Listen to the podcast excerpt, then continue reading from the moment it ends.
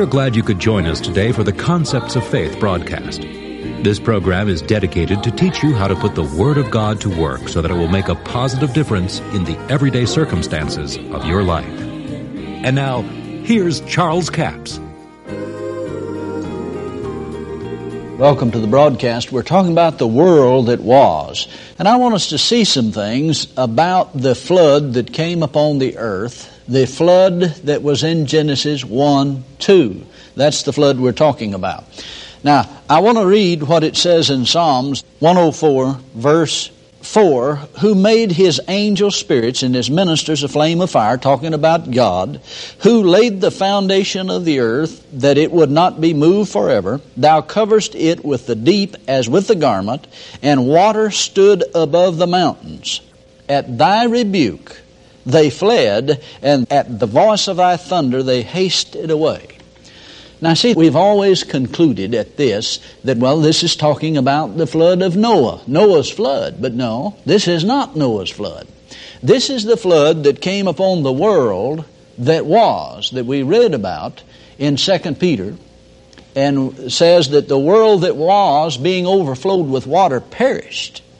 But the world that now is, it shows you a difference in the world that was and the world that now is.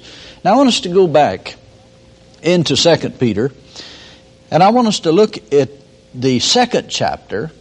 Then I'm going to go back over and read the foundation scriptures again, because just because you heard it once didn't mean you got it. Now, here in the second chapter, verse 4, it says, If God spared not the angels that sinned, but cast them down to hell, and delivered them into chains of darkness, to be reserved unto judgment, and spared not the old world, now here comes that word again, the old world. Uh, you know, we've taken that, and I've read it this way many times, and, you know, I can't fuss about people taking it that way because I took it that way myself. I'd said, well, he's talking about Noah's flood covered the earth. But now let me point out something. That is not what he's talking about here. Notice the context. He is speaking of the world that was and was destroyed in Genesis 1 2, overflowed with water and it perished. And we read it in Jeremiah, the fourth chapter, said there was no man, there was no birds, there was no trees, everything was annihilated in that flood. Now listen to what it says.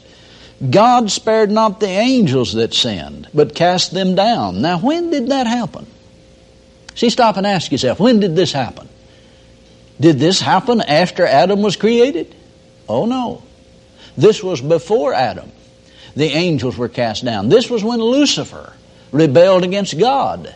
Now, all of this took place before the Garden of Eden experience, before Adam was created and put in the garden to have dominion over it. Now, this is the context of what he's saying. The very next verse said, and spared not the old world. So we connect that with the context of the scripture is that he's talking about this old world perished. The old world vanished away because of the judgment of God. God refused to allow the sun and the stars and the moon to shine upon this old world, and it totally and completely perished off the face of the earth. Now we know the stars were there when Lucifer reigned. We know that heaven was there. Then we know there was clouds when Lucifer reigned on the earth and was the ruler of it. Because he said, I'll ascend above the clouds. I'll go to the stars of God and become like God. So he rebelled because of his pride. And here it tells you that God spared not the angels. See, that world was under the control of angels, evidently, from what the Bible says.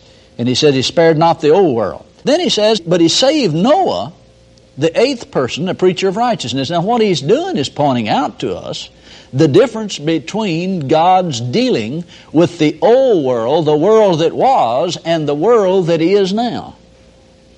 Now, the world that is now, that he refers to in 2 Peter, is the very same world that Adam was created and put upon. That's the world that is now. We're living on the same world that Adam lived on. It was covered with water one time and killed all the people but eight. And the animals survived because they were saved in the ark. The trees survived because the water didn't stay on the earth long enough to kill them. The first chapter of Genesis tells you that God had to recreate the earth, had to reform it. He had to create the trees again because all trees were dead. It was totally, absolutely annihilated. The whole world system and the world social order, the cosmos, the Hebrew says, was destroyed. Now that was in the flood of Genesis 1 2. Now this is where Peter is making the difference between the two floods.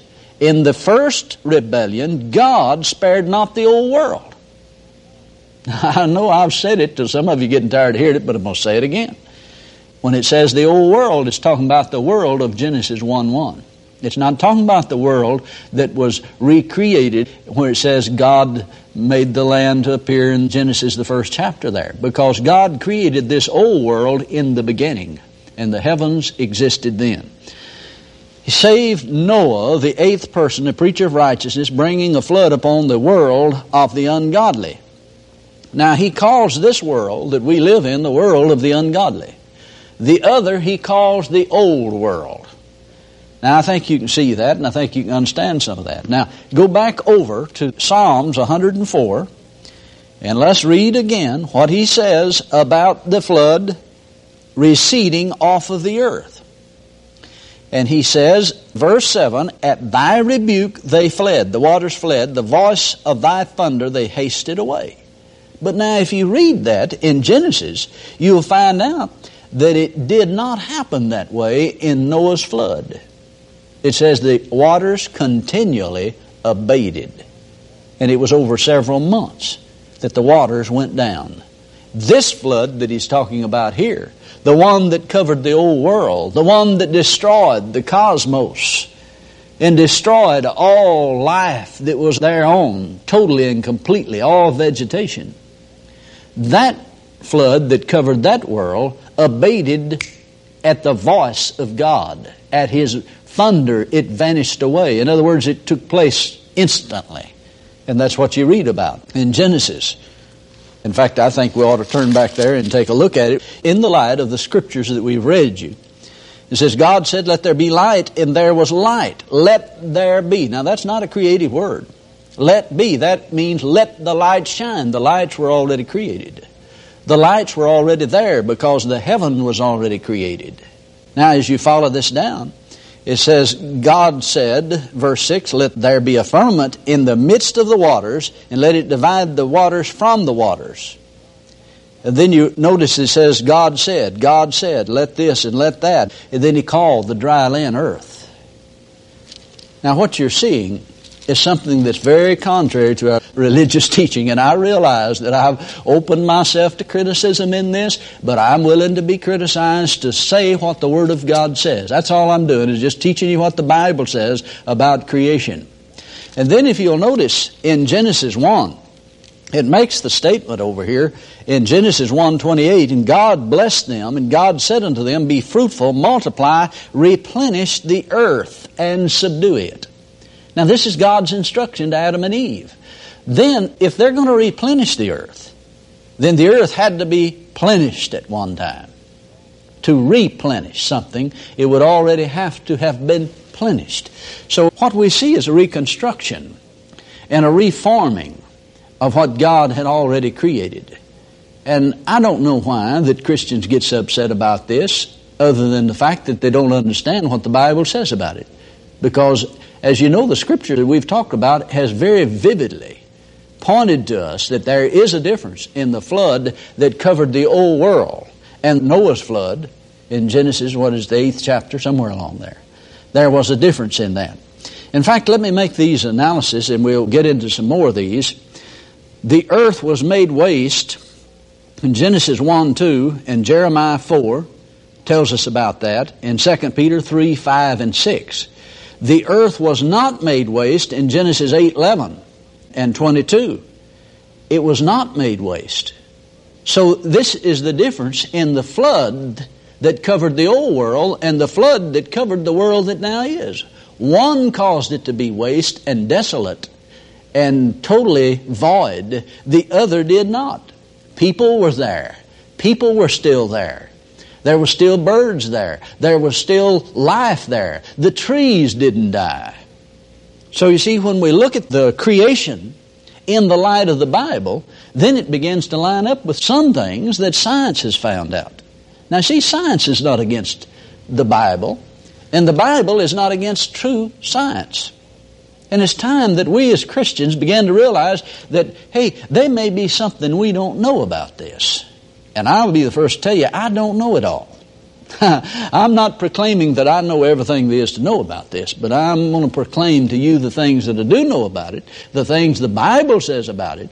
And you see, some of our creation theories and our so called science creation theories is just as wrong. Some of it is just as wrong as the evolution theory because we've tended to say, well, the Bible says the earth is only 6,000 years old. Well, the Bible did not say that. And I'll tell you, it helped me when I found out that the Bible did have more to say about it. Now, some of the differences between the flood, I've got them listed here. I want you to listen to them. The earth was made empty in Genesis 1 2, and Jeremiah 4 23 tells us that. But it was not made empty in Genesis 6 18, where Noah's flood was. The earth was not empty. See the comparison we're making to prove to you from the scripture that there was more than one flood. Thank you so much for joining us for the Concepts of Faith broadcast today. Now, our CD offer all this week is CD offer number 7225, The World That Was. Two CDs for $15 plus $4 postage and handling, total of $19. Now, this is what I call the eyebrow raising series, and I can't do justice to it of what it's all about here in the little time that I have to give this promo. Now, many of you say, well, what is he talking about? The world that was. The world that then was, being overflowed with water, perished, Peter says. I'm going to read that to you in 2 Peter chapter 3. He says, Whereby the world that then was, being overflowed with water, perished, and the heavens and the earth, which are now by the same word, are kept in store, reserved unto fire against the day of judgment and perdition of ungodly men. Now, the world that then was wouldn't be the world that now is, or else he wouldn't have called it the world that then was. He's referring to Genesis 1 2, where the world was covered with water. God created the heavens and the earth and it was dry land because earth is dry land. And the word was here in verse 2 says the earth was without form and void. We know God didn't create the earth void and without form. It was made that way in Genesis 1 2. There's a great catastrophic event that happened. Some call it Lucifer's flood because the world that was then overflowed with water and it perished. Now listen to Jesus in Luke chapter 10 verse 18 says, He said unto them, I beheld Satan as lightning fall from heaven. Did you realize when Satan showed up in the Garden of Eden, he'd already ruled over nations and been cast out of heaven? He had to bar the body of a serpent to manifest himself. So this is what we're talking about. The world that then was, being overflowed with water, perished, but the world that now is is reserved unto fire against the day of judgment. This is a very informative series. It's two CDs for $15 plus $4 postage and handling, a total of $19. We have a toll-free order line, 1-877-396-9400. Until tomorrow, this Charles Capps reminding you that the enemy is defeated, God is exalted, and yes, Jesus is coming soon. To order the product offered today, call 1 877 396 9400 or write Charles Capps. P.O. Box 69, England, Arkansas 72046. A complete list of CDs, books, and DVDs are available online at charlescapps.com. Through the website, you can listen to this radio program again and subscribe to our podcast. This broadcast is sponsored by Charles Capps Ministries and our listeners in this area.